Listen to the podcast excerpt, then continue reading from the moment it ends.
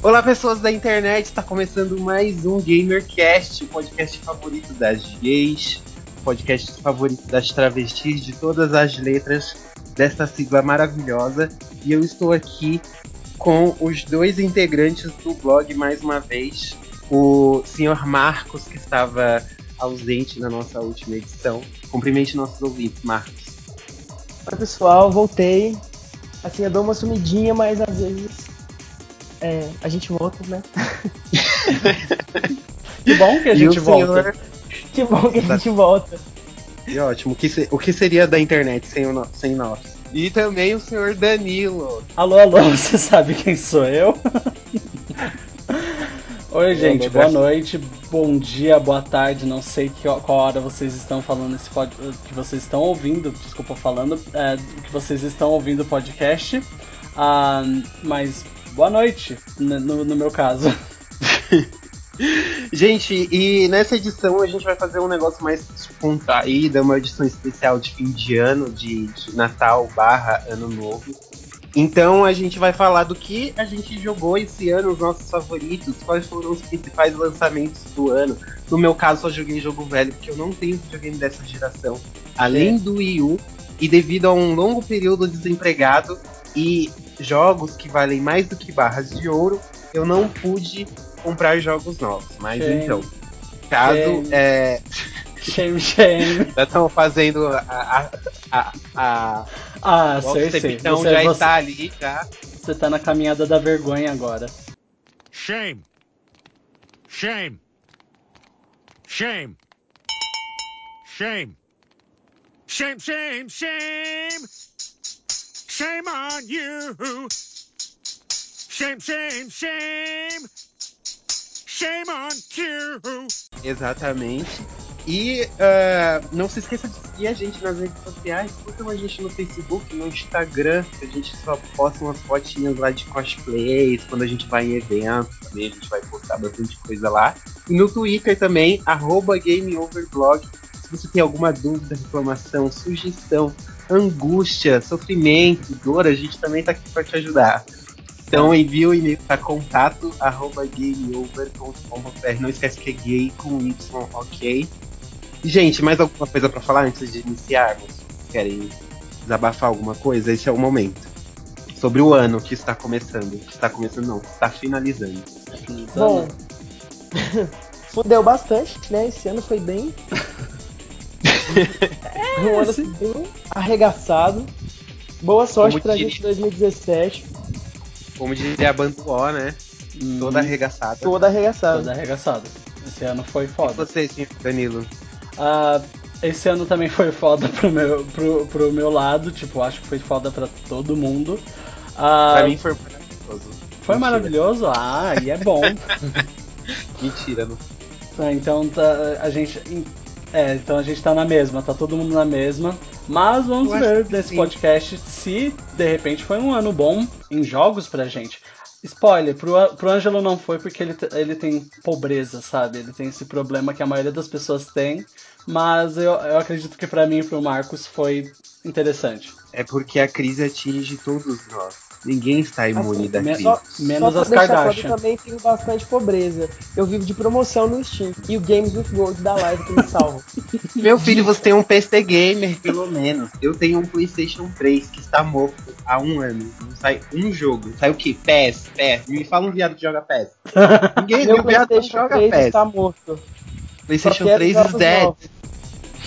Né, então. que é necessário para esmagar esse. Gente, falando nisso, estou vendendo meus jogos de Wii U, então entrem no Facebook, vai estar na descrição deste post.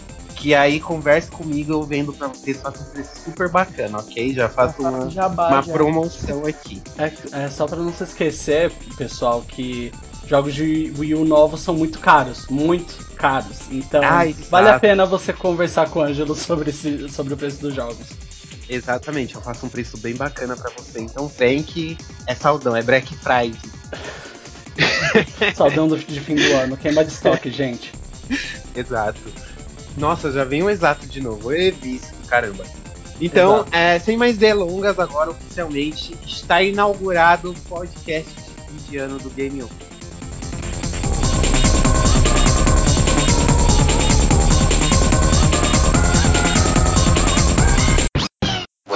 To the GamerCast.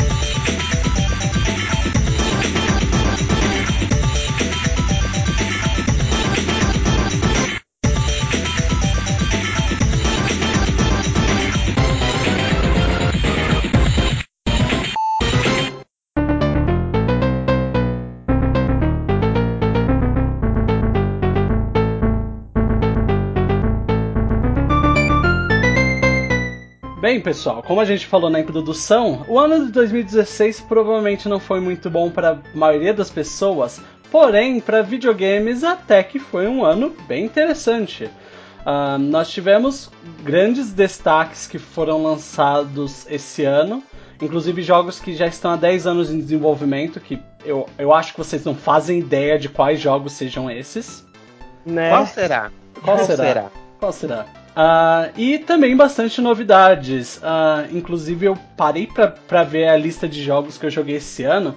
E nossa, eu cheguei a jogar muito lançamento esse ano. Muita coisa que, assim que lançou, eu uh, tive a oportunidade de pegar o jogo.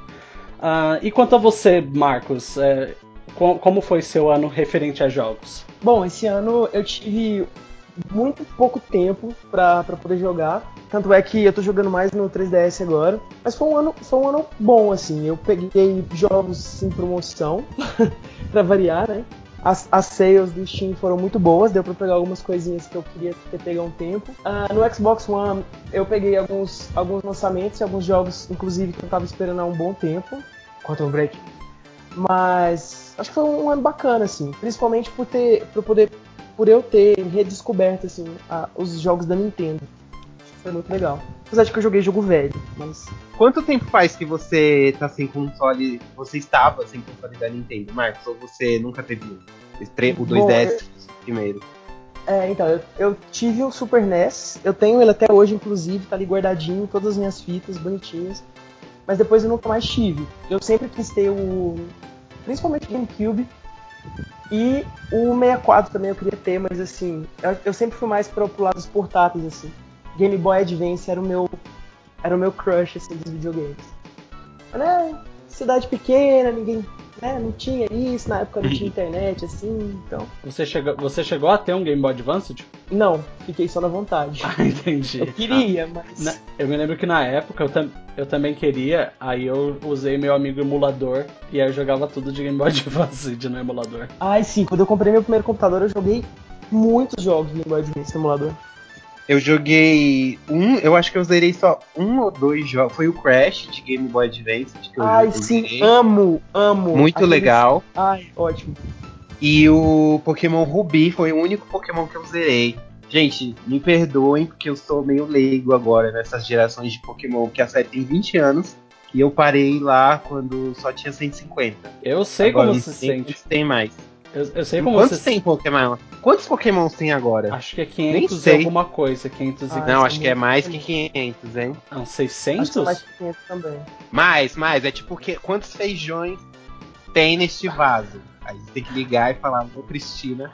Alô, alô Cristina. quantos não... Pokémons existem agora? Não sei. Ah... Eu vou dar, uma pesquisada rápida, mas então quer dizer que você foi lá e parou no. Re... Eu também, tipo, eu parei na Gold, na versão Gold do, de, de Pokémon. Você parou na Ruby ou Gold? Na Ruby, eu, a, a, Ruby foi a única que eu zerei, que eu fui até o final. E eu não manjava muito de inglês, então era uma ROM é, semi-traduzida. Tinha uns diálogos assim. Pra eu descobrir o que era cut, que na época não tinha nem internet, era discada e era impossível de usar. Uhum. Pra eu descobrir o que era cut, foi um sacrifício pra eu cortar aquela maldita daquela árvore. Não que, sabia o que, que, era. Que no final ainda virou. Que aí no final ainda virou um Pokémon. Né? Ou é na versão Gold que, que vira um Pokémon quando você usa cut? Então, não, no, no Ruby você ganha essa habilidade para você ensinar pro seu Pokémon. Porque hum. tem esses negócios também. Uhum. Só que eu tava lá com a habilidade guardada e eu não sabia como usar, porque eu não sabia o que era cut. Eu chegava na frente da árvore e o o negócio da árvore não aparecia traduzido, aparecia em inglês. Eu não manjava muito. Então eu ficava ali, fiquei parado. Mas eu zerei sim, gostei bastante. Eu me senti tipo Ash. me senti muito Ash. Tanto que eu pus no Netflix esses dias é, a série clássica do Pokémon dos anos dois, do começo hum, dos anos eu, eu, eu me lembro, eu assistia elas. Tem 50 episódios, não tem ele inteira, mas, meu, eu jogando assim, tem várias coisas que aconteceram no Pokémon Ruby que tinham acontecido na série, sabe? Muita, muita, muita, muita referência. Olha, mas vocês querem ju me julgar? O meu primeiro Pokémon é o Pokémon X, que eu tô jogando agora. Nunca tinha jogado Pokémon antes. Barulhinho dramático. Nossa, agora, tu- isso sim é um milagre, porque, tipo, eu conheço gente que parou lá na Gold, na Ruby Sapphire, que seria tipo eu. Eu conheço gente que joga todas as gerações de Pokémon, que eu não entendo. Ah, mas agora, pessoal que, tipo, começou agora na X, Y, eu não eu Comecei conhecia. agora. Comecei Gente. agora. E como, como foi sua primeira. Não, agora eu quero saber, como foi sua primeira experiência com Pokémon? Como foi perder sua virgindade com Pokémon? Então, foi, foi bem tranquilo. Meu amigo Emerson me ajudou, assim, com, com algumas, algumas coisas da dinâmica. Porque, tipo, é muita coisa, né? Eu fiquei bem desorientado, assim. Eu, fico- eu, eu super fico desorientado quando tem muita coisa pra fazer. Tipo, eu peguei, assim, aí aprendi a dinâmica dos Pokémon, tipo, a forma que você... As paradinhas dos ovos.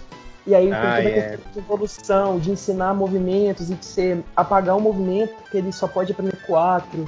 E aí tem a questão de vantagem e desvantagem. Aí na cabeça fez assim, explodiu, sabe? Mas, Entendi. mas tá bem tranquilo, assim. Eu tô no meio do jogo, eu acho, e tá, tá legal. Mas ah, Eu tô gostando.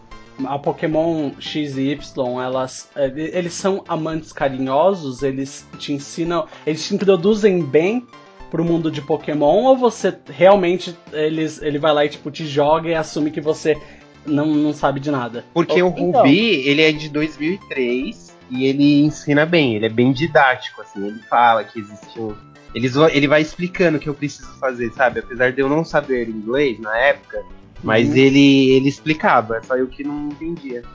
Então, ele, ele é bem didático. Eu tô jogando X, ele é bem didático. Só que, tipo assim, me falta, por exemplo, uma opção de, tipo assim, de mostrar o objetivo, o próximo objetivo, sabe?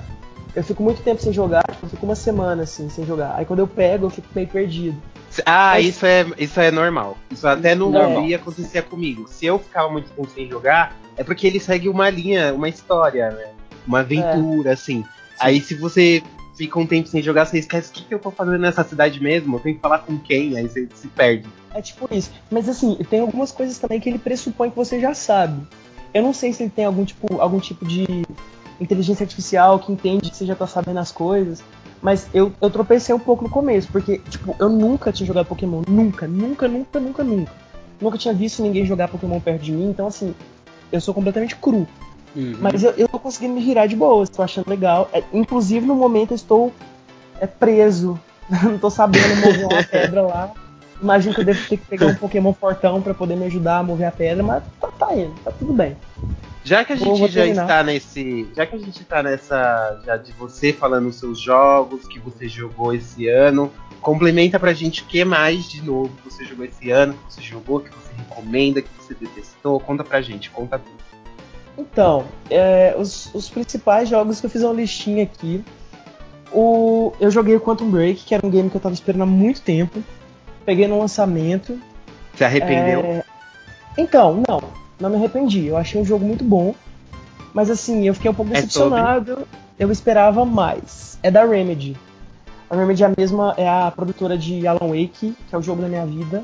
Se eu não me engano, sempre. eu acho que eu vi um trailer. Quantum Break, ele é um jogo, filme interativo, não? Isso, ele é um, ele é um jogo, ele, ele é dividido. Ele é meio jogo e meio série. Você joga um episódio do game, aí no final do episódio do game tem é, um episódio da série, com live action, com os atores. Hum. E aí a, a série muda de acordo com as escolhas que você faz no jogo. Tipo, uma escolha no final da- do, do episódio. E Hum. Comentamos ele- muito sobre isso no, no podcast Sim, no passado. Sim, ma- mas Quantum Break tem isso, eu não sabia disso, eu não fazia ideia de que Tem. ele tinha essa pegada. Tem, só que tipo assim, muda muito pouco, sabe? É, você tem os coletáveis. É mesmo? Hum, continue. Hum, é mesmo?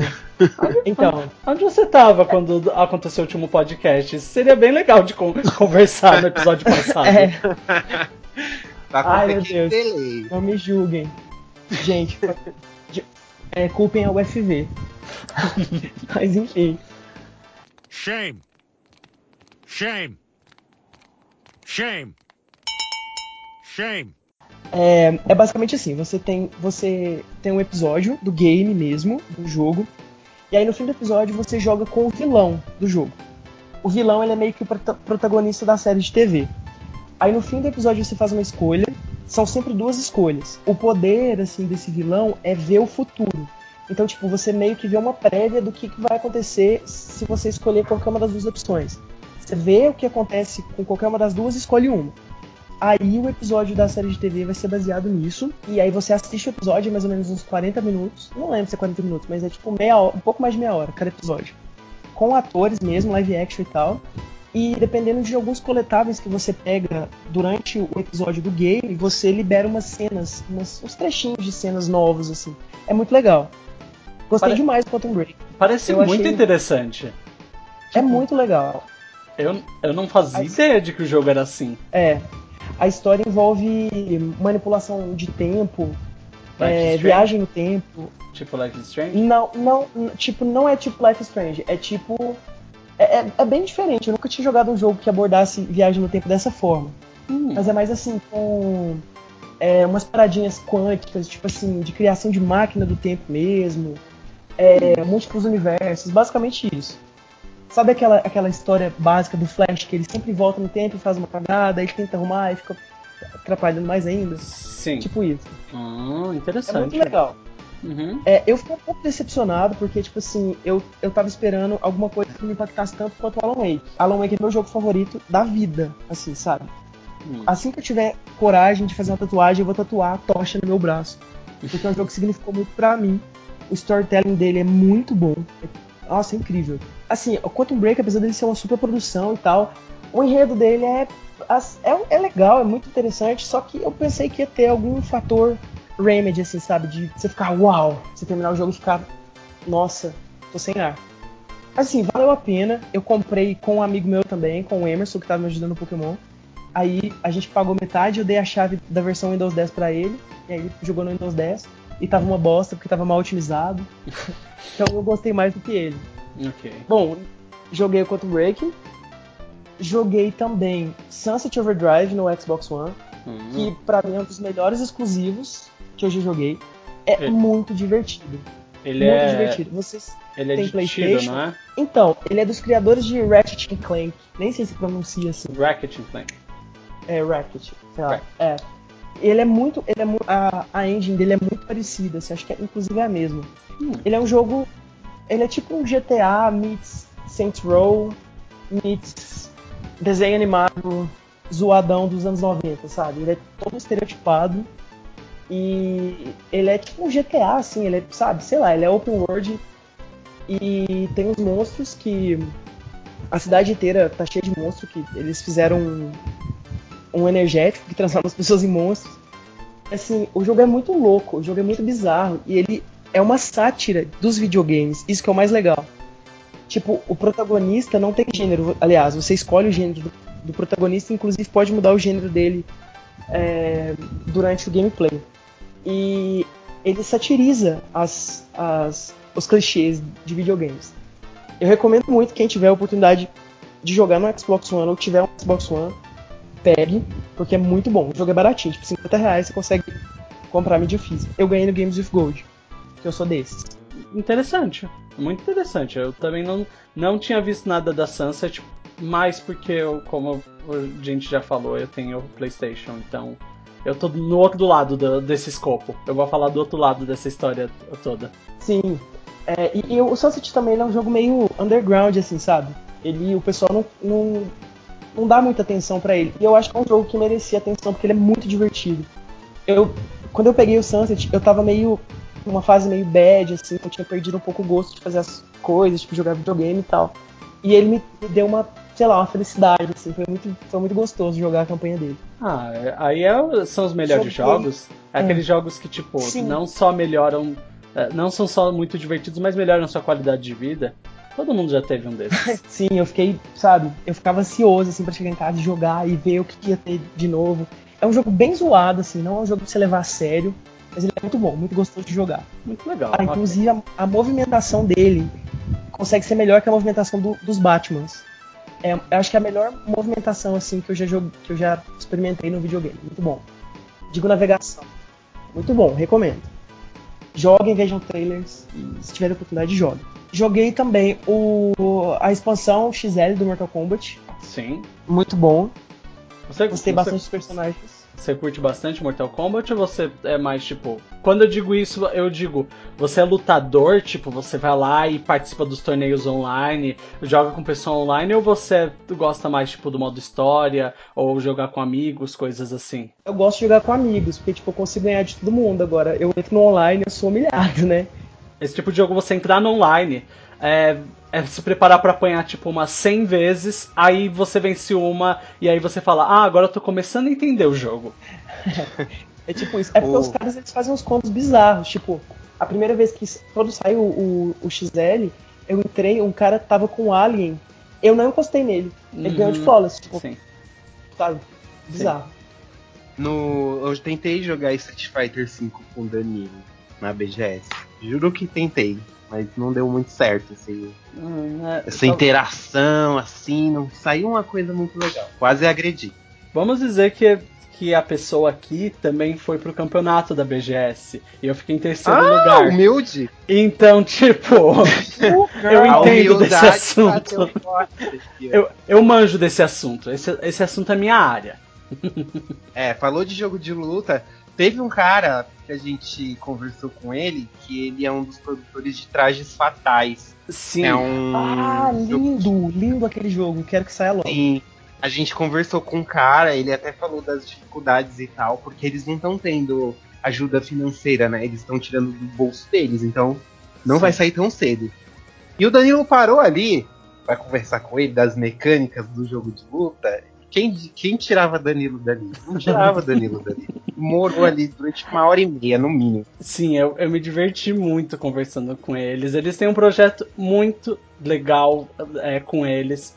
Inclusive, quem estiver assistindo, ouvindo uh, e não tiver visto Trajes Fatais, Vá pro site deles agora, baixe. Eu acho que eles têm uma demo disponível. O jogo é excelente. Me diverti muito conversando com eles sobre, sobre o jogo. Eu acho que eles têm um potencial gigantesco. É um, na minha opinião, um dos melhores jogos brasileiros, assim, que, tipo, vão sair no ano que vem ou em algum tempo próximo, assim. Inclusive, vamos, vamos ajudar os desenvolvedores brasileiros, porque tem muita Exato. coisa. Sim, tem muita tem, coisa tem, de qualidade ótima. Tem coisas com potencial gigantesco. É, é, é muito bom. Eu não, tive, eu não tinha muito contato com o desenvolvedor brasileiro, mas lá na BGS eu pude conversar com eles e ver como é difícil o mercado aqui no Brasil e a falta de investimento. E também pude ver problemas básicos assim que do desenvolvimento deles, que uma coisa que eu reparei muito é que eles não se preocupam com história. E eu acho que o enredo é uma parte fundamental de um jogo, principalmente se você quer se você não quer ficar naquele mercado de Candy Crush. Jogos de celular e tablet assim mais simples. Não que porque o celular também tem uns jogos mais assim pro pessoal gamer mais é, das antigas. E eles não eles não se atentam muito a essa questão de enredo, cara, e, e que eles têm uma paixão muito grande por, por desenvolvimento. Então eles querem ver, eles querem fazer acontecer e eu fiquei um pouco bolado com isso, porque eu acho que é uma parte muito importante que você não pode deixar de lado e que isso pode trazer até novas ideias para serem inseridas no jogo e te dar uma finalidade para aquele jogo, porque você tem que pensar como vai ser o final, como vai ser o meio, o fim. A maioria do que eu vi na BGS assim de game indie foi mecânica. Não, tem, não tinha muita história. Uh, mas isso até que uh, é comum no quadro, no quadro de jogos indies, até internacional mesmo. Eu diria que o, o internacional ele tá um pouco mais uh, amadurecido em comparação ao nacional, porém com frequência você acaba vendo jogos indies internacionais também com uma qualidade mais voltada para o gameplay do que para um enredo em si. Ou às vezes com, com um conceito muito legal, mas por falta de, de, financiamento, às vezes não tão bem executado. Sim, Sim. é triste. Precisamos ah, ajudar essas pessoas. Um exemplo que eu vou puxar agora, porque foi um dos destaques desse, desse ano que eu joguei, é o Darkest Dungeons. Uh, depois procurem ele. Ele é um jogo para ele é um jogo para PC e Play 4, saiu para tudo praticamente. Uh, uh, ele é um jogo indie feito por uma equipe eu acho que de umas cinco pessoas e ele é um jogo de RPG onde você tem que explorar algumas dungeons, uns calabouços góticos, meio Lovecraft, meio, sabe, bem de terror. O clima do jogo em si, uh, o jeito que, que ele é desenhado, ele é todo desenhado, ele parece algumas ilustrações da Idade Média, sabe? Com aqueles personagens bem uh, cheio de sombras expressivos. E ele é um jogo que a gameplay dele é brutal. Ele é um jogo que, se você não parar, tipo, cada turno para pensar exatamente aquilo que você vai fazer, a longo prazo você vai ser destruído porque um calabouço pode demorar muito tempo com vários tipos de inimigos, e ele usa uma mecânica bem. Uh, pegando esse clima dark dele, ele usa uma mecânica de estresse. Que quanto mais tempo você enfrenta inimigos, você entra nas dungeons, você uh, explora as áreas, mais estressados seus personagens vão ficando, até que eles começam a ter problemas psicológicos. E esses problemas psicológicos acabam desencadeando outros problemas. Por exemplo, se isso um personagem. me lembra, desculpa interromper, mas Sim. isso me lembra aquele game do GameCube, o Eternal Darkness. Sim, ele, ele... tinha um, um, esquema de insanidade, né? Isso, ele tem uma pegada. Ele, ele, é mais RPG, ele é um RPG bem estratégico por turnos, mas ele pega esse mesmo, essa mesma ideia. Não é que vai começar a acontecer coisas com a tela do jogo, alguma coisa assim. Mas, por exemplo, se um personagem ele fica muito estressado, ele começa. ele vira sadista, por exemplo. E um personagem sadista, ele começa a se jogar na frente do golpe dos inimigos, independente do quanto de vida ele tem. E os outros Nossa. personagens verem ele fazendo isso, ficam estressados com a situação porque ele vai alterando a ordem dos, dos personagens e eles vão ficando mais estressados. Então é um jogo que envolve sempre muito risco e muita, muitas recompensas, entende? É, é, sempre você sempre tá meio que colocando todos os seus personagens e sua estratégia no limite. E que loucura. É, é muito Nossa, bom. Achei muito interessante. Quero ver. Tem no Steam, né? Tem na Steam. Dei uma procurada. Ele foi lançado esse ano. Ele é um dos destaques meus desse ano. É, ele é excelente, mas ele sofre o mesmo problema que o Ângelo apontou, que ele tem uma mecânica, uma estética, ele, ele é todo muito, muito, muito, muito bom. Muito, muito, muito. muito, muito bom. e mas ele tem um problema que ele não tem uma história. Ah, o heredo dele é bem. Não, não chega nem a ser vago, ele é ele é bem simples, ele é tão simples que não que sabe, você começa a questionar, por exemplo, da onde vêm esses monstros, o que eles são, por que, que eles estão naquela área, tomando aquela região, mas você nunca tem respostas para isso. Os monstros estão lá porque as mecânicas do jogo demandam que os, os monstros estejam lá. É, e é, e é curioso isso, né? Porque roteirista é uma, é uma profissão diferente do jogo. Normalmente quem faz o roteiro do jogo é alguém que ou já escreveu um livro, ou já ou lê muito, ou é uma pessoa voltada assim para a área de letras, sabe? Jornalista, é, um professor ou algo do tipo. Uhum. para poder fazer essa parte de roteiro, porque o pessoal ele é mais focado em parte de programação. Só que é uma pena mesmo. Eu, eu, eu, eu, eu gostaria de ver mais pra frente, assim, que o, os produtores indies estão procurando pessoas desse tipo, porque, meu, se você procura na internet, tem um monte de fanfic legal, tem um monte de gente com uma criatividade enorme. Eu já vou até se dar um exemplo. O Raoni Phillips, criador da série Girls in the House. Meu, aquele seri aquela, aquela, aquela seriado é incrível ele é muito engraçado e ele conseguiu fazer uma coisa tipo de, de, de, série de TV mesmo, sem utilizar atores reais. Aí você imagina se um, se um. Se você acha uma pessoa dessa que gosta de videogame, que quer escrever para videogame, ele pode dar uma super força pro projeto. Então eu acho que seria interessante o mercado indie se atentar nessa parte. Fica a dica. Sim. Ó, Eu sei que sou só eu que tô falando, é, esse, por enquanto, é só eu que tô falando dos jogos do ano que eu joguei, né? É, é, mas eu falei um agora, mas continue. É, aproveitando o gancho sobre o enredo de jogos indies, né? Que você tinha comentado que o pessoal não tá dando muita atenção.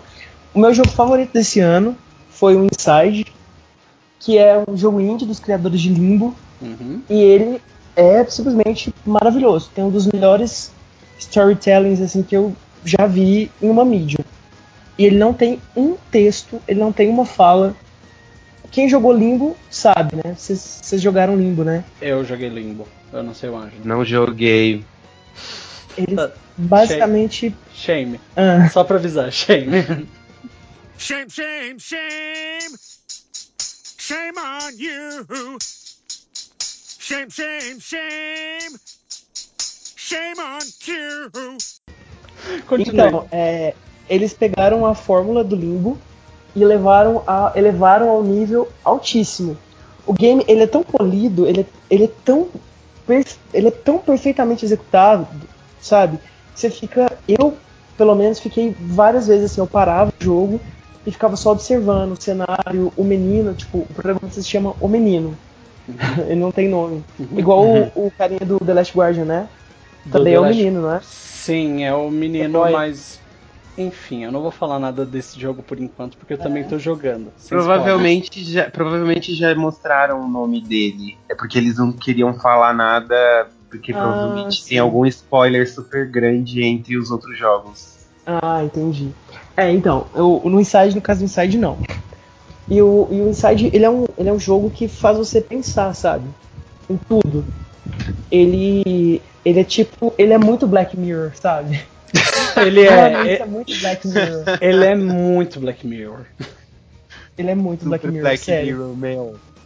É que é, difícil, é que é difícil falar dele sem dar spoiler. Eu vi o Inside inteiro e ele é muito Bl- Black Mirror. É um jogo que tá que ele fica brincando com sua perspectiva a todo momento. Tipo, uma hora você tá pensando Sim. uma coisa e aí acontece uma coisa que faz você repensar em tudo aquilo que você pensou. E aí aparece mais alguma coisa que te faz pensar de novo no que realmente está acontecendo. Tá, mas e o ele- jogo é ele- lindo, maravilhoso e tem pra Play 3? Acho que Play 3 não. Acho que não. Então Ele é, não quero mais jogar. ele é PC, só ano que vem. PC, PS4 e Xbox One. Mas eu Ai, acho que a versão gente. PC, se você tiver uma, uma placa de vídeo tipo média ou básica, ele roda de, super de boas. Ah, mas meu PC ele trava com um emulador de Super Nintendo, querido. Não dá não. É, Nossa, aí- tá, tá complicado então É, essa aí- situação. Cara, É, minha situação mas tá, é você triste. Pega no, você pega no, no, no PS4. E eu digo que Tô, ano- Inside tô é um- anotando aqui todas as. as dicas, né? Inside é um jogo que faz você pensar durante o gameplay, é, faz você repensar durante o gameplay o tempo todo. E, assim, o, o, o final dele é muito chocante. É, é, assim, não vou dar spoiler, claro, mas ele é um, ele é um final que você fica. ah, tipo, what? Sabe? É, é perfeito. E É ele é um jogo caro. Ele é, ele é Eu- eu barato. li uma coisa. Sim. Ele é barato, acho que ele é tipo 30 reais. Eu, eu queria repassar uma coisa que eu li num- numa review, acho que do, do Polygon. Sei lá como é que pronuncia também. Mas aquele site lá bonitinho. É, se eu não me engano, eu vi foi lá. Que eles falam que parece que cada frame do jogo foi. Eles deram um tratamento a cada frame do jogo. E é bem isso. Você vê que as animações do menino, elas. é, por exemplo, no limbo. No limbo, se você quisesse ah, é, empurrar uma caixa, você tinha que subir em cima da caixa, tipo, ir na direção que você quer empurrar, segurar um botão e empurrar. No Inside, é, o personagem, o menino, ele fica na frente da caixa. Aí se você pressiona o botão de empurrar a caixa, ele, ele mescla com o ambiente e empurra a caixa independente da posição que você tá. Eu sei que falando assim é meio estranho, mas que Eu não quero entendi. dizer é, então, basicamente assim, pensa no plano 2D. Se você quer empurrar uma caixa no limbo, você tem que ficar Hum. de um lado, a caixa de outro, e você aperta o botão e empurra. É 2D, Uhum. completamente 2D. Uhum. No Inside, você pode. O menino é em 3D, o menino fica na frente da caixa, e aí você pressiona o botão e ele empurra a caixa, tipo, se você tiver mais pra esquerda, ele vai colocar a mão mais pra esquerda, se você tiver mais pra direita, ele vai colocar a mão mais pra direita, e ele vai meio que mesclar, sabe? Ele mescla o 2D com o 3D de uma forma muito incrível. Joguem, não vou falar mais porque eu tô acabando me complicando aqui. Joguem, vejam os trailers. E eu garanto que se você gosta de jogos de plataforma, se você gostou de Limbo, você vai gostar de Inside. Eu fiz todas as conquistas em dois dias. Muito fácil. É um jogo fácil, não, não, os puzzles dele não são tão difíceis quanto os do Limbo, mas é incrível. Joguem. Falando em jogos tocantes, quem de vocês jogou Dead Dragon Cancer? Hum, eu não cheguei a jogar. Também não.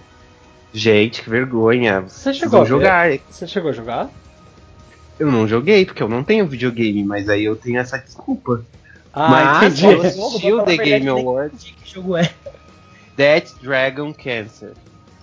Esse jogo ele foi lançado em Nossa. fevereiro desse ano e ele e, é, conta a história. É um desenvolvedor que o filho dele teve, é, nasceu com câncer ou desenvolveu quando ele tinha alguns meses de vida e o médico falou que ele não ia nem passar de um ano. E o filho dele ele é, chegou aos 5 anos de idade assim, antes de falecer.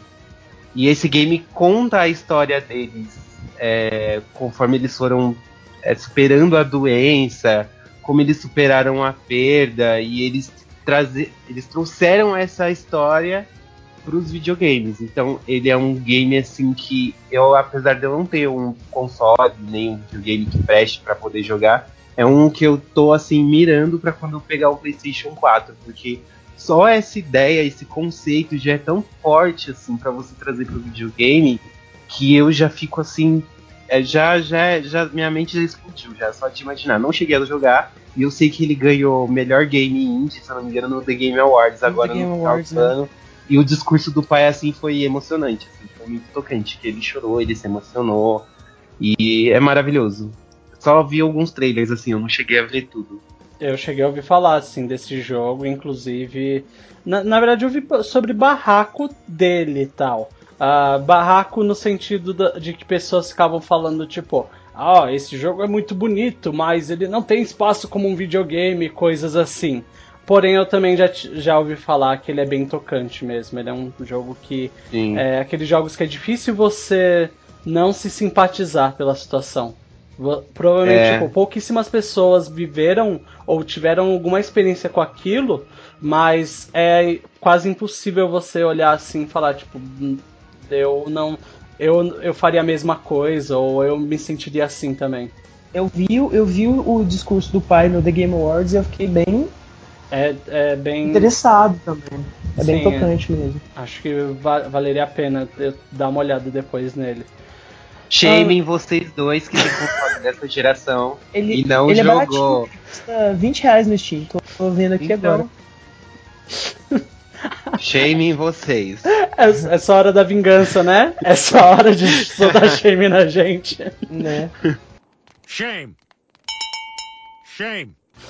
Ok, e o que me lembra, já que estamos falando de jogos indies com história interessante e que fizeram bastante. e fizeram algum trabalho bem legal esse ano, eu vou dar mais destaque também para Firewatch. Vocês chegaram a ver alguma coisa de Firewatch? Eu vi muitas coisas, inclusive uns designers roubando a artwork, fazendo. É da, da Fiat, carro, né? né? É a Fiat, Nossa. roubou a artwork do site da Firewatch e fez campanha em cima Vergonha. com a, com a com a arte dele, sim. Shame! Shame! Então, alguns, alguns amigos meus jogaram e elogiaram bastante o jogo. Eu, Ah. eu, pra falar a verdade, nem sei direito do que se trata, assim, mas eu não sei, o pessoal gostou, né? Tem que dar uma olhada também pra ver o que que. O jogo, o jogo é dos roteiristas ah, de The Walking Dead, a primeira temporada do jogo.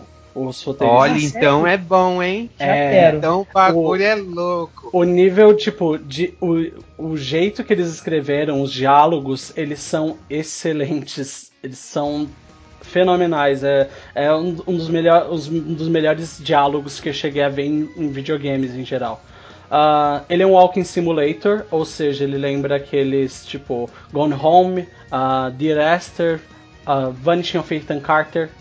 Ah, é- ou seja, ele é um jogo mais que você controla um personagem e você tá em primeira pessoa e você começa a ir de lugar em lugar, acompanhar uma história, coisas assim. O jogo ele fala sobre um personagem chamado Henry que no que ele vai para um posto de guarda para incêndios que seriam em parques lá dos Estados Unidos que são torres que você fica no topo da torre tomando conta de incêndios ou ficando de olho em fumaças para caso turistas tenham feito alguma besteira. Uh, e o começo do jogo acaba falando muito sobre o porquê que ele foi parar ali. E é um começo bem tocante e bem interessante, porque o estilo de arte do jogo parece muito um desenho da Pixar, na minha opinião. Ele parece muito um, um, desenho, um desenho da Pixar. Mas o começo do jogo, conforme você vai acompanhando a subida, a escalada da montanha do, do, do Henry, ele começa a. Ele é em texto. E é um texto que você meio que vai descobrindo sobre a história do Henry e da esposa dele. E no meio desses textos você sempre tem, tem escolhas para você fazer que dentro da história do Henry faz a diferença. Um, eu não tenho como falar muito sobre o enredo do jogo em geral. Um, ele é mais. Ele é menos dark do que, que Walking Dead. Já, já aviso eu isso. Acho, eu acho que eu vi esse jogo no The Game Awards também. Ele ganhou algum prêmio, não? Ele chegou. Ele chegou. Se ele não ganhou um prêmio, ele chegou a ter uma, alguma menção, principalmente na parte de jogo indie. Uh, e ele é um jogo não só muito bonito de você sabe, ficar vendo, como também ele é muito bom. Como eu falei para vocês, ele foi escrito pelo pessoal do, do The Walking Dead. É, ele, ele faz um trabalho muito bom de deixar você entretido. Inclusive, uma das a única crítica que eu consigo falar desse jogo para vocês é que ele é curto. Esse é o maior problema dele. Ele Nossa. é um jogo que você que eu não queria que fosse tão curto, porque eu queria ver mais interações dos personagens, eu queria explorar mais o mundo, eu queria ver mais e mais e mais, mas ele tem tão pouco, infelizmente. Mas é excelente. Firewatch é muito bom. Eu, eu, eu, eu tá fui... entrando aqui na listinha de desejo. E ele é, ele é Querido curto. Papai Noel. Sim, eu quero Firewatch, um PC novo e Firewatch. Eu quero um PC gamer, igual a Paula Bracho. Eu quero um milhão de dólares. Só isso. Firewatch também, pelo menos no Steam, é bem barato. Tudo no Steam é barato, né, gente? Sim. R$36,99. É. Ele é... Nos consoles não deve estar tão mais caro que isso também, não. É, e, em geral, tipo, esses jogos que a gente falou, Inside, a Firewatch, eles são jogos curtos, então, mesmo que vocês não gostem muito, uh, os ouvintes, ou até você mesmo, Ângelo, uh, não gostem muito de jogos, sabe, Walking Simulators, ou jogos mais conceituais tipo Inside, eles são. Eu gosto de jogo assim. Então, uh, mas caso algum ouvinte não goste, tipo, eles são curtos e baratos. Eles são muito bons. Curto e barato é o que eu tô precisando. Eu faço faculdade, eu pago faculdade. eu preciso de tudo que é curto e barato. E eu não tenho tempo para jogar aqueles RPG de e... 300 horas. Sim. Olha o shade. Eu peguei o shade aí, hein? Ah, só pra avisar. Não é um shade, é um desabafo. Só pra avisar, na Game Awards ele não chegou a ganhar nada, a Firewatch, só que ele foi mencionado em melhor narrativa, melhor direção de arte, melhor atuação, melhor e melhor game indie. Ele, sem, ele apareceu em quatro categorias. Isso é, isso é, muita coisa. O Inside também apareceu em um monte de categorias. Acho que ele ganhou o melhor game indie. Ele foi? ganhou o melhor em, em, jogo indie, mas ele chegou a aparecer em jogo do ano, melhor narrativa, direção de arte ele também ganhou e trilha sonora. Não é bastante coisa. Ele é, ganhou é, dois. é bom ver o cenário indie assim. Eu espero muito que a gente veja jogos brasileiros indies assim também em breve. Eu preciso eu jogar mais jogo indie. Eu jogo muito pouco indie. Ah. Eu preciso jogar mais, preciso dar mais atenção para eles. É, vale a pena, tem, é muito bom. Tem muito indie no PC. Muito indie no PC. É, e eu não tenho um PC gamer. Como eu disse aqui anteriormente. Você vai remediar. Inclusive... Você vai remediar isso logo. Tomara. Ah, o que você ia falar? Não, inclusive, eu tô, eu tô devendo um amigo meu que é desenvolvedor do Moon Hunters, que é um RPG também, que tá no Steam e o pessoal Perdão, super você, você conhece um, um amigo seu desenvolvedor do Moon Hunters? Sim. Eu adorei Moon Hunters. Olha, eu vou, eu vou adorei, foi muito. Marcelo, olha só. Eu joguei com eu joguei com meu marido, ele, e a gente se divertiu muito. Foi, foi muito divertido jogar Mon Hunters. Eu, a gente, a, o único problema que a gente chegou a ter com, com o jogo é que ele é bem curto em geral. Ele não tem muita. Ele não vai muito fundo. Mas assim que a gente leu, leu para quem não sabe, já explicando, assim que a gente chegou a ler sobre Moon Hunters, Moon Hunters seria um RPG ao estilo meio estilo Diablo, mas ele é um teste psicológico também. Então, conforme você vai fazendo as, a, as, as ações, o jogo meio que vai criando o seu perfil. E a gente jogou ele e se divertiu muito com, com, com toda essa pegada de teste psicológico. A única coisa que a gente não gostou muito é que não foi tão fundo quanto a gente queria, entendeu? Então, eu ia comentar isso, que tipo, é, eu tô devendo jogar o jogo. Eu, ele me passou uma chave de testes. Tava. Ia, antes do jogo sair, tipo, tava naquele. aquele Early estilo. Access. Early Access. É, Early Access, é. Sim. E, e eu não tive tempo, e o meu problema é porque eu tava achando o texto muito pequeno e eu tô sem óculos. Então, tipo, eu não consegui enxergar o, o, o, jogo, mas eu vou jogar assim que eu puder, ou seja, eu vou começar amanhã. Porque o jogo é muito lindo, eu, eu joguei algumas horas dele e é um, é um jogo muito lindo e, e, você, você fica bem chocado assim com, com a, eu sou muito apaixonado com, com o estilo de arte desse jogo. Sim. Sabe, ele, ele é meio pixelizado e meio ele é um retrô futurístico, sei lá. Não tem nada de futurístico, né? Eu tô viajando. Ele é um. Mas ele é, é, ele é, é, é chamado Art Deco. É, exatamente. Art Deco é, seria o estilo de arte dele, que é uma arte mais 2D, digamos assim, só que bem decorativa, Isso. bem cheia de detalhes, ornamentos, coisas ele, assim. Ele é maravilhoso. Eu tirei alguns screenshots que dá para usar fácil de papel de parede. Uhum. Ele é um uhum. jogo muito lindo. Sim. E você vê que os, os, efeitos de iluminação, por ser um jogo 2D, sabe? É, é, é muito, muito maravilhoso. E Moon Hunters é um jogo que eu, que eu quero explorar com calma e, e aprender a dinâmica e tal. E é um jogo que eu acho que tem tudo para explodir assim mundialmente. Eu, eu vejo aqui nas, nas análises do Steam fico muito feliz de ver isso. Que as análises são tipo, muito positivas. O pessoal gosta do jogo. Quando o jogo é bem desenvolvido, você vê que, que tem um carinho, tem um amor no desenvolvimento do jogo. Eu não tô dizendo isso porque eu, eu conheço Marcelo, ele é meu amigo e tal. Uhum. Mas que você pega o jogo você vê que, que a equipe tem um. Tem uma paixão pelo que ela tá fazendo. A, absoluto, é. porque o trabalho que eles fizeram foi, é muito bom. Eu tenho, como eu disse para você, eu falei agora minhas críticas referente a ele, mas eu também sei que eles constantemente estão atualizando, eles estão colocando novos conteúdos. Então, Saiu por exemplo. Sim, e então, tipo, provavelmente no futuro eu vá voltar a jogar ele de novo. Uh, isso foi redundante. Eu vá voltar a jogar ele. pra, por, exatamente por causa disso, que eu sei que eles sempre estão lançando conteúdos, então futuramente vai ser mais legal, mais interessante até. O Marcelo estava me explicando que você é, você tem várias, várias, não finais, né, mas você tem várias formas de, de prosseguir com o jogo, né? Uhum. E que uhum. nunca vai ser, o, vai ser igual. O meu gameplay vai ser igual ao seu. Ah, bem, eu uh... gosto disso. Sim. É, os eu gosto disso, é muito adulto. Roguelites.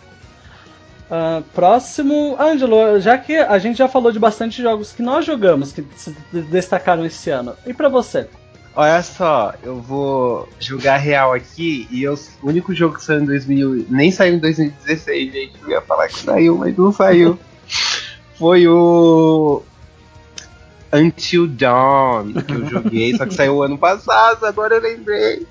E então, Until Dawn foi o jogo mais recente que eu joguei no momento e a gente já fez a nossa crítica, a gente já falou sobre as partes divertidas e se você quiser saber, ouça a nossa edição anterior sobre filmes interativos, que ficou muito legal.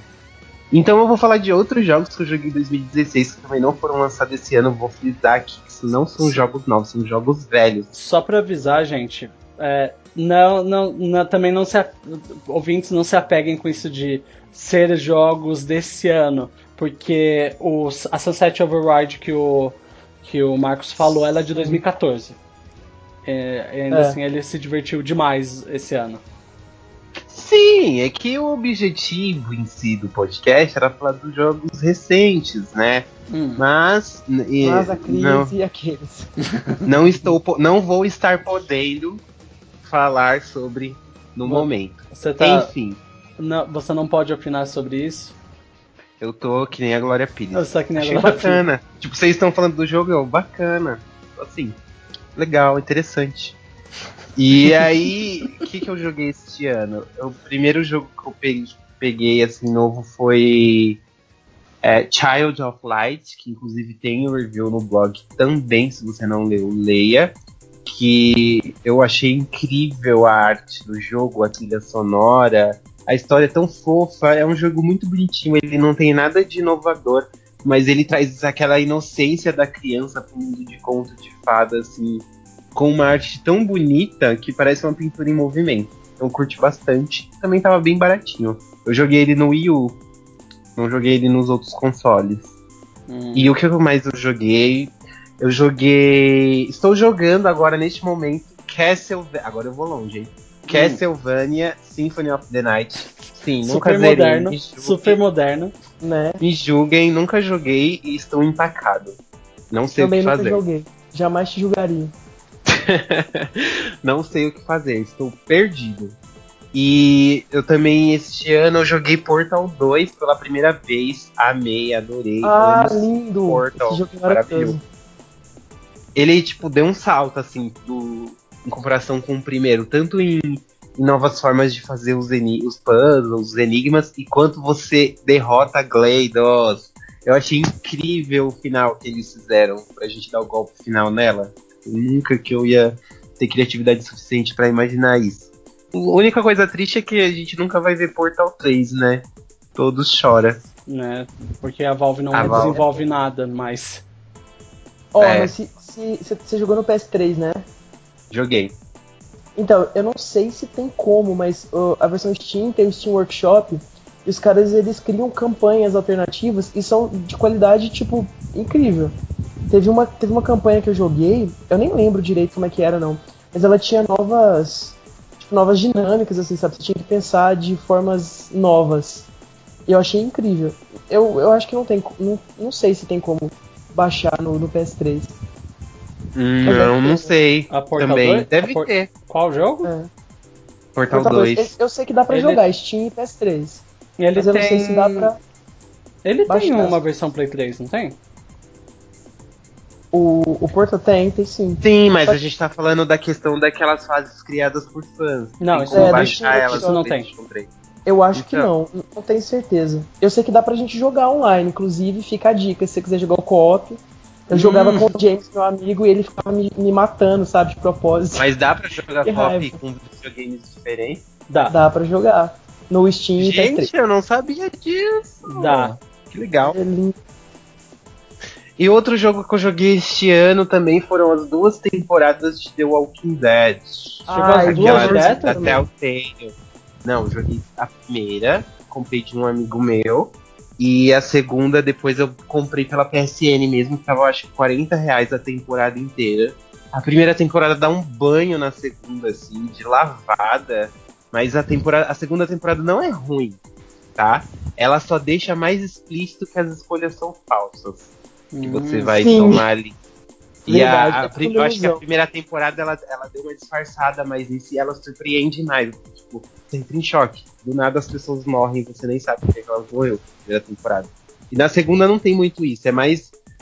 É lento, é muito diálogo, é, é- não acontece muita coisa, assim, sabe? Os personagens também não são tão legais. É, já ia dar um spoiler aqui, mas eu nem vou falar muito. O que, que você ia falar? Ah, então, eu, eu, eu queria fazer uns, uns comentários sobre The Walking Dead e pedir desculpas mais uma vez pela minha não participação no último, no último episódio do podcast. Mas a segunda temporada de- do, do The Walking Dead tem um personagem gay. É um casal gay, né? Não sei se vocês chegaram a. a Ah, sim, disso. mas eles nem, nem se É, pegam. eles não duram, como qualquer outra coisa em The Walking Dead, né? É, não duram muito. Nada dura. Mas a Clementine é o melhor personagem ever. É, ela é melhor que até que os personagens da série. Tipo, não tem como você não se apaixonar por essa menina. Gente, ela é muito maravilhosa. Ela é Tem um incrível. amorzinho. É, Também eu joguei esse ano The Walking Dead Michonne também. Depois da Kimberly. A temporada 2, eu joguei a primeira temporada, mas essa temporada 2 eu não consegui passar do primeiro episódio porque eu não estava gostando. Eu Ai, senti- é muito parado. É, e eu tava. A sensação que eu tive da, da primeira, do primeiro episódio da, dela foi que a, o jogo tava ficando dark demais e não tinha. Ele não tinha por que ser tão dark, ele só tava ficando mais dark porque as pessoas estavam esperando que ele ficasse cada vez mais dark. É, o é o calcanhar de Aquiles dos jogos do gênero filme interativo. Se ele não tem uma boa história, as pessoas acabam desistindo dele. Não tem por que tá lá, sabe? Porque é, é o que atrai as pessoas, é a história.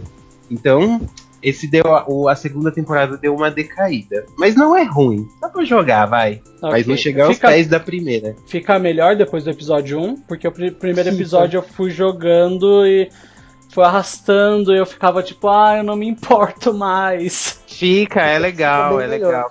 Interessante, sim. A, a segunda temporada eu joguei em tempo real. Tipo, saiu o episódio, eu comprei o Season Pass, saiu o episódio e ia jogar. Nossa, eu odeio isso. É- eu é esperei sair tudo. sofrimento. Espero sair tudo, aí eu compro tudo. Não tem essa não O- de ficar esperando episódio. O, o The Walking Dead Michonne eu comprei ele depois que já tinha saído tudo, saiu em agosto, né? Era um episódio por Uhum. semana, então foi tranquilo. O Michonne, ele é bom, ele é interessante. O que, que você achou? Então, é porque assim, é, os, os jogos são baseados no, no universo dos quadrinhos, que ao meu ver é infinitamente superior à série. Eu, eu assisti que duas temporadas da série, achei bem, bem zoado. É o mesmo caso de Resident Evil, eu não gosto porque eles mudaram demais. Mas aí, tipo, é, você. Eu achei a Michonne da série, do, do, do jogo, bem, bem próxima à dos quadrinhos, assim. É, no jogo, ela passa numa, é, se passa num- numa parte que eu não li ainda. Tipo, eu parei na, na- no- nos quadrinhos 100, 110 por aí. E ele se passa entre acho que 100, 126 e 130 e alguma coisa. Mas eu achei bem interessante, assim, se você gosta do universo dos quadrinhos, é, o Michonne foi muito bom pra poder dar aquele aquele gap, assim, sabe? Fechar aquele gap entre os quadrinhos e os, e os jogos. Foi legal ver um personagem dos quadrinhos no no jogo assim de forma mais intensa, porque na primeira temporada o filho do Herschel, o que um dos primeiros uma das primeiras pessoas que morrem, ah gente, não é spoiler, é um spoiler bem de leve isso, tá? Porque a galera morre mesmo. É, ele ele aparece nos quadrinhos, né? Aparece o Glenn dos quadrinhos Sim. na, na primeira temporada. E aí, tipo, fica. A segunda temporada não aparece ninguém nos quadrinhos. E aí só no Shone volta alguém e fica, uau, sabe? Eu gostei bastante disso. Mas ele, a história é meio fraca, confesso. Joguei meio que por obrigação, assim. Então ele eles- parece aquele jogo quando, tipo, ah, vamos sugar tudo que tiver dessa série, vamos fazer dinheiro. Ele Aí é eles filler. começam a lançar várias coisas, sabe? É, É, basicamente. fanservice. Mas ah, eu eu não acho- gosto. Mas eu acho que, que, o, que o, o Michonne vai servir pra introduzir uma galerinha que vai aparecer na terceira temporada. Igual aconteceu com o 400 Days. Vocês jogaram 400 Days? Eu joguei, sim. Vi, sim, eu baixei a DLC. É, então, é mais ou menos isso. A- sabe, tem, tem um novo grupo ali que você vai conhecer que você fala, hum, vai dar merda Hum. na próxima temporada. Mas é isso aí, é um jogo Vai bom. ter- Ele é baratinho. Vai ter outra temporada então do Michonne, porque eu pensei que ele era só um, sabe? Tipo, era só um, acabou. Não, são três episódios. Três episódios. É. E aí vai Mas ser é tipo assim, e- e eu acho que não vai ter mais temporada da Michonne, porque, tipo, ele, ele é só pra. Só pra fechar o gap entre as edições que a, que a Michonne some. Entendi, Ela vai dar uma voltinha, assim. É, entendi. Ok. Hum, é legal. Então, os me- meus dois jogos do ano que eu mais me diverti foram Doom 2016, que pra quem não sabe é, é pra, pra explicar o que, que aconteceu com Doom. Ah, basicamente, Doom é o primeiro jogo que eu já joguei na minha vida. Sim, eu sei, uma criança de 3 anos não deveria estar na frente do, do computador jogando, jogando Doom. Porque na, pra aquela época era tipo a coisa mais demoníaca e violenta que existia na face da Terra. E, mas ainda assim, foi o primeiro jogo, jogo que eu já joguei. E eu adorava Doom.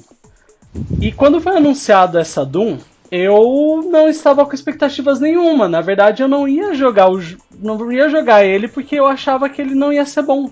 Eu achava que os trailers que eles estavam mostrando eram os multiplayers, os multiplayers eram. Aí eu fiquei. Sabe, eu fiquei desesperançoso, eu não, não tava mais interessado pelo jogo. Eu achei que eles iam fazer alguma coisa, sabe, só pra aproveitar a marca um filler só para aproveitar a marca e faz um multiplayer e é isso. Vamos tentar pegar essa parte dos esportes. E quando ele lançou, eu fui ver as reviews e eu fiquei extremamente surpreso de ver que nas reviews não só tinha conteúdo single player dos jogos, como também falaram que o conteúdo single player dele era maravilhoso, era, era a melhor parte do jogo todo. E eu fiquei uh, surpreso por causa disso, porque em nenhum momento dos trailers antigos eles mostravam alguma coisa single player. E o que eles chegavam a mostrar era coisa que parecia que ia ser um jogo arcade, sabe? Vai lá, mata os monstros, depois passa de fase, coisas assim. Então, ao eu perceber que o jogo.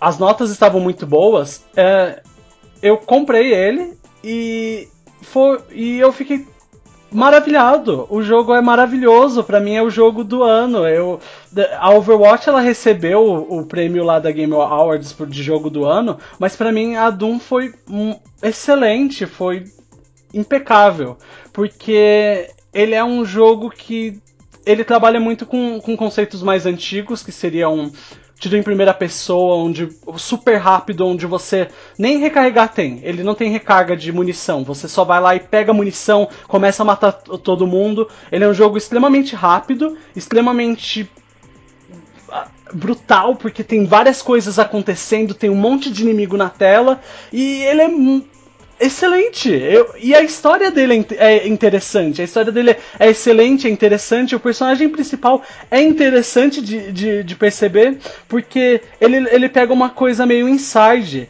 Que o personagem principal ele não tem diálogo nenhum. Ele não fala em momento algum. Mas as atitudes do personagem principal sempre denotam uma personalidade. Tudo que ele faz mostra uma personalidade dele. E eu, eu, eu juro que, tipo, para um jogo que você acha que vai ser uma porcaria e do nada vira o jogo do ano para você, para mim foi surpreendente e eu fiquei extremamente feliz também por, por, pela questão nostalgia, porque é uma série que define minha infância. É muito bom quando eles, quando eles revivem alguma franquia que a gente gosta muito e revive de forma decente, né? É, e, e eu realmente eh, tava vendido, para mim tava vendido como tipo, ah, ele vai ser só um jogo multiplayer, é, sabe? Foi, pra mim foi surpreendente, foi muito bom. Eu terminei três vezes Doom só esse ano. para vocês verem o quanto eu adorei. Eu fiz. Eu platinei praticamente ele. Eu não toquei no multiplayer, porque eu não me importo com multiplayer. Mas. E eu, sabe, é um jogo que eu jogaria ainda uma quarta vez, de tanto que eu gostei dele. Doom eu só joguei aquele antigão mesmo, aquele do Windows 95, sabe? Sim, que é esse que eu estou falando. Mas você tá falando da versão de 2016. Sim, e, e a, o primeiro jogo que eu joguei foi de. Foi, foi, a, foi a versão lá, antigona. Então. Pra, é, é isso, tipo, é um pedaço de nostalgia minha que conseguiram salvar. E é, isso é muito estranho hoje em dia. Porque as pessoas costumam. Que, porque costumam caus, cagar na nostalgia da, da gente, sabe? É. é. A Might Number 9 ela trabalhou em cima, por exemplo, da, da nostalgia de Mega Man e não, não trabalhou tão bem. Não deu um resultado bom. Enquanto Doom, que eu já esperava que ia ser uma bomba, foi maravilhoso. É, ele até foi bastante citado também no The Game Awards esse ano. Ele ganhou. Ele não, não, não sei se ele chegou a ganhar, mas ele foi citado umas 3, 4 vezes. E para mim. Sim. E para mim ele merecia o jogo do ano, apesar dos, de todos que estavam concorrendo serem muito bons, para mim ele ainda seria o jogo do ano. Sim. Então, pessoal, agora que vocês têm todas essas dicas aí de jogos antigos, jogos novos, jogos não tão novos, que aí para vocês anotarem, para vocês jogarem, a gente recomenda muito os jogos que a gente jogou. E agora a gente vai para nossa última parte do podcast para falar um pouquinho das expectativas do próximo ano, os lançamentos e tudo que tá vindo aí neste ano maravilhoso de 2017, que, por favor, eu consiga pegar meu PlayStation 4. você consegue, a gente tá com fé em você. Nós vamos acender a velhinha aqui, desenhar um pentagrama no chão, mentira. Isso, vamos invocar não sei quem. um Play 4 pra você. A não ser que você queira que a gente invoque um Polystation pra você. Ah, isso aí não precisa nem invocar. Tá umas feirinhas assim quando eu passo na rua.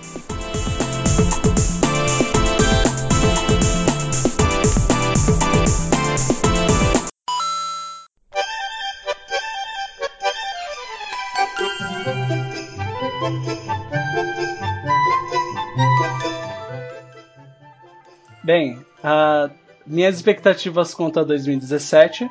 Eu vou ser sincero que até a PlayStation Experience, o único jogo que eu estava esperando era Persona 5.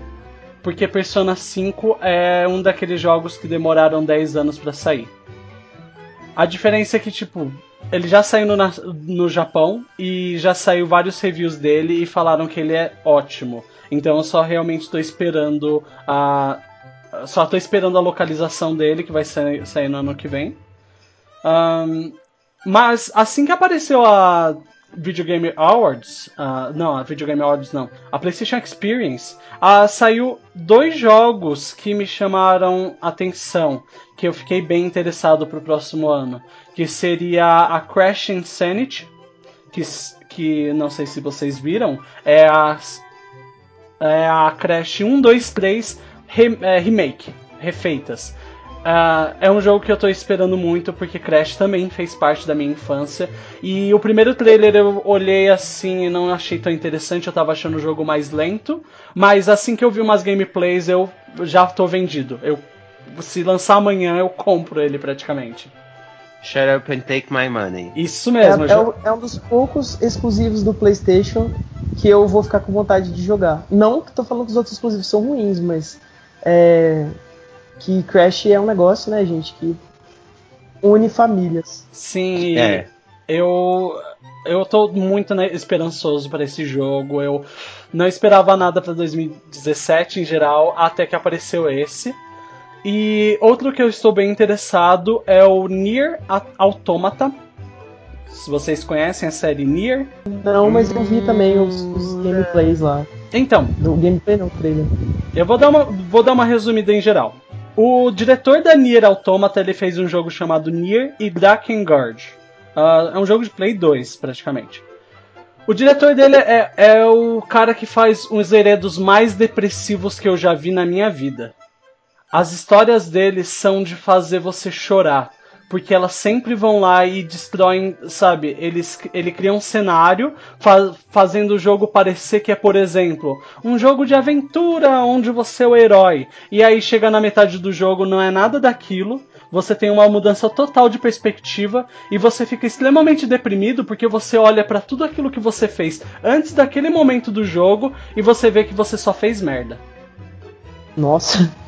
Então, eu não estou. Eu confio. O, a Nier Automata ela vai ser feita. É, o desenvolv, os jogos desse diretor sempre tiveram gameplays mais ou menos em geral. Mas a gameplay da Nier Automata está sendo feita pela Platinum. Platinum fez Bayonetta. Eu confio muito na Platinum.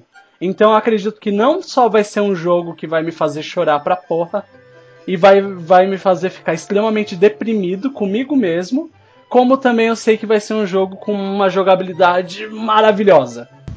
Eu, para 2017, estou aguardando Mass Effect Andromeda, obviamente, como eu já disse milhares de vezes, quem leu o blog desde o começo meus posts sabe que eu sou apaixonado pela série e eu tô muito, muito, muito, muito, muito, muito, muito, muito ansioso para poder jogar porque é sensacional a trilogia. Inclusive, nós podemos gravar um podcast sobre a trilogia um pouco antes do lançamento. Já dar uma recordada, comentar. Ok. Que é a melhor série assim da vida. Uhum. E Resident Evil 7 também, apesar de quando Ai, saiu o primeiro trailer eu fiquei meio assim, meio pra lá, meio pra cá.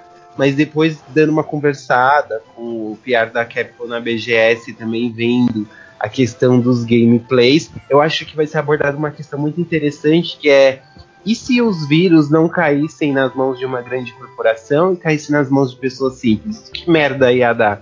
E Resident Evil 7 se propõe a isso, a voltar a uma coisa simples e sair do- dessa questão global.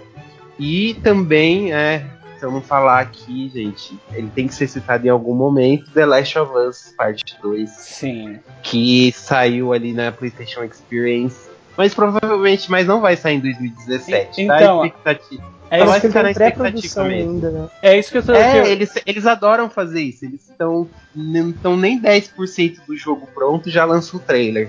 É, Aí você espera 3 anos pra poder sair. eu, isso que eu ia comentar. Eu não, não mencionei Last of Us porque realmente também não acho que vai sair em 2017. Eu acho que É, não vai sair. 2018, alguma coisa assim, a gente já vai ter alguma coisa. E quanto a Resident Evil 7, eu não confio muito na Capcom. Eu estou receioso quanto a Resident Evil 7 e eu, eu vou esperar sair ele antes de ficar me empolgando com ele. É, eu, eu acho que vai ser Nossa, uma assista as últimas gameplays. Assista, as- assim, não tem muito spoiler não. Mas as eu também tava meio assim. Eu assisti as últimas gameplays, eu estou vendido. Janeiro é nós. Ok. E você, Marcos, quais são suas expectativas para 2017? As minhas expectativas estão em jogos que já saíram esse ano, pra falar a verdade. Que, ou que vão sair esse ano. É, o Dead Rising 4, que já saiu, saiu agora dia 6. Eu sou ultra fã de Dead Rising, amo de, de paixão. E eu espero que o jogo seja muito legal, porque tem. É, o Frank, é o Frank, Ash, né? O protagonista do primeiro Dead Rising. Foi um jogo que me marcou muito. E meio que volta às origens, assim. Ele tá voltando pra cidade que aconteceu o primeiro surto. Ah, E perdão, Ah. A Dead Rising 4 já saiu, não saiu? saiu, saiu. Saiu dia 6 agora. Ok, é, é, é que eu, tava falando de expectativas, aí eu fiquei meio confuso. Tô só É, então. né? Não, eu, eu, eu até comentei que, tipo, as minhas expectativas. Eu tenho expectativas pra jogos que já saíram, vão sair agora no finalzinho do ano. Ah, ok. É, o Dead Rising 4, né? Que parece estar muito legal. Só que o Dead Rising 4, o pessoal falou que eles deixaram muito acessível, muito mais fácil, e eu acho que eu não vou gostar disso. Eu gostava de Dead Rising porque era muito difícil. É, ele é. É, o, o, vocês jogaram o primeiro Dead Rising? O primeiro eu Nunca não tive gosto, Xbox. mas o, é, o primeiro não saiu pra Wii? Saiu pra Wii. Não, mas o, ele saiu um port muito zoadão, assim, sabe? Tipo, Sim, ele, ele, só, só tinha pro, pro 360 na época, agora já saiu pros, pros consoles novos. Eu, eu joguei a 2, a 2. Eu terminei a 2, na verdade. Ela era muito difícil, mas é, eu gostava mais da 2 do que a primeira, porque a primeira eu achava difícil, mas injusto. A segunda eu achava bem mais justo em geral. Mais justo, né? É. Eu gostava muito do primeiro, o primeiro me marcou muito, assim. Hum. E é isso aí, Dead Rising 4, assim que tiver com um precinho bacana, me chama que eu vou. The Walking Dead, a terceira temporada, que vai sair agora dia 20, eu acho, e vai ser o- a primeira vez que vai lançar a Premiere com dois episódios. Uau. Então já vão sair dois episódios de uma vez só. Hum. Sim, eles falaram no The Game Awards, né? Eles falaram que o primeiro episódio ficou tão grande que eles tiveram que dividir em dois e vão lançar de uma vez os dois primeiros. Que legal. Ninguém merece ficar sofrendo por episódios de The Walking Dead. Eu sou então, desse. por isso que eu espero sair tudo. Ah, eu, eu e uns amigos, o Rafael, a gente joga assim que sai, a gente ficou louco pra comentar e comparar as, as escolhas, que a gente sempre faz merda Ah, diferente. assim. Isso, isso é gostoso. É, Eu me lembro que a primeira eu tinha amigos, os meus amigos estavam comentando durante o jogo, durante enquanto tava saindo e eu achava bem legal isso. É, essa, essa- dinâmica do The Walking Dead é muito, muito legal. Assim, se você tem alguém que gosta e joga junto, é, é ótimo. Ah, Resident Evil 7, que já foi citado aqui, os novos gameplays me deixaram muito animado. E a questão técnica também do jogo, que eles estão usando uma. Ai, como é que fala? Tipo, um método, né, que chama fotognometria, uma coisa assim. Eu não sei o nome em português. Que eu achei incrível a forma com que eles estão digitalizando objetos e pessoas em game. Tem saiu um artigo falando sobre isso. Achei incrível. E tecnicamente também a, a engine deles está muito, aparentemente está super otimizada e ela vai ter umas uns esquemas de, por exemplo, a versão PC, é, se tiver muita coisa na tela e muita coisa pesada, ele tipo diminui a resolução dinamicamente e para poder manter o frame rate constante. Hum, Eu acho que um jogo de, de terror com esse com essa dinâmica que é tipo correr e se esconder, porque o Resident Evil 7 vai ser muito isso, né? Vai ser muito ai meu Deus, apareceu o bicho do nada, se vira. Eu acho que manter um frame rate constante é muito importante pro gameplay. É, eles, comentaram, eles comentaram isso na BGS, que eles construíram a engine do Resident Evil 7 do zero. Não é uma engine é, conhecida. Sim. A Hellblade também tá, tava usando. Uh, é que assim, foto de gametria, isso, isso é, é, isso é alguma coisa teórica. Então, a Capcom tá aplicando na Resident Evil 7, mas a Hellblade também tá aplicando. Uh, depois procura vídeos, eles conseguem ir lá e pegar personagem e já renderizar em tempo real os movimentos, os músculos da face uh, em tempo real. Eles não têm que passar por um processo de pré. Uh, que seria um processo de. Texturizar, né? Isso, tipo, ele já cria o um modelo pós-produção. Eles já vão lá e. A menina, enquanto ela tá falando, já tá renderizando. É bem legal eu achei muito, muito incrível essa. Eu gosto muito da parte técnica dos jogos. E eles mostraram um gráfico comparando o custo de produção do Resident 6 com o 7. E tipo, os custos do 7 estão bem menores. Então acho que tipo assim, eles com mais dinheiro para investir menos custo, vai sair um jogo com qualidade altíssima. E o jogo que eu tava esperando desde, desde esse ano, desde o começo do ano, é o Cuphead, que é Amorzinho.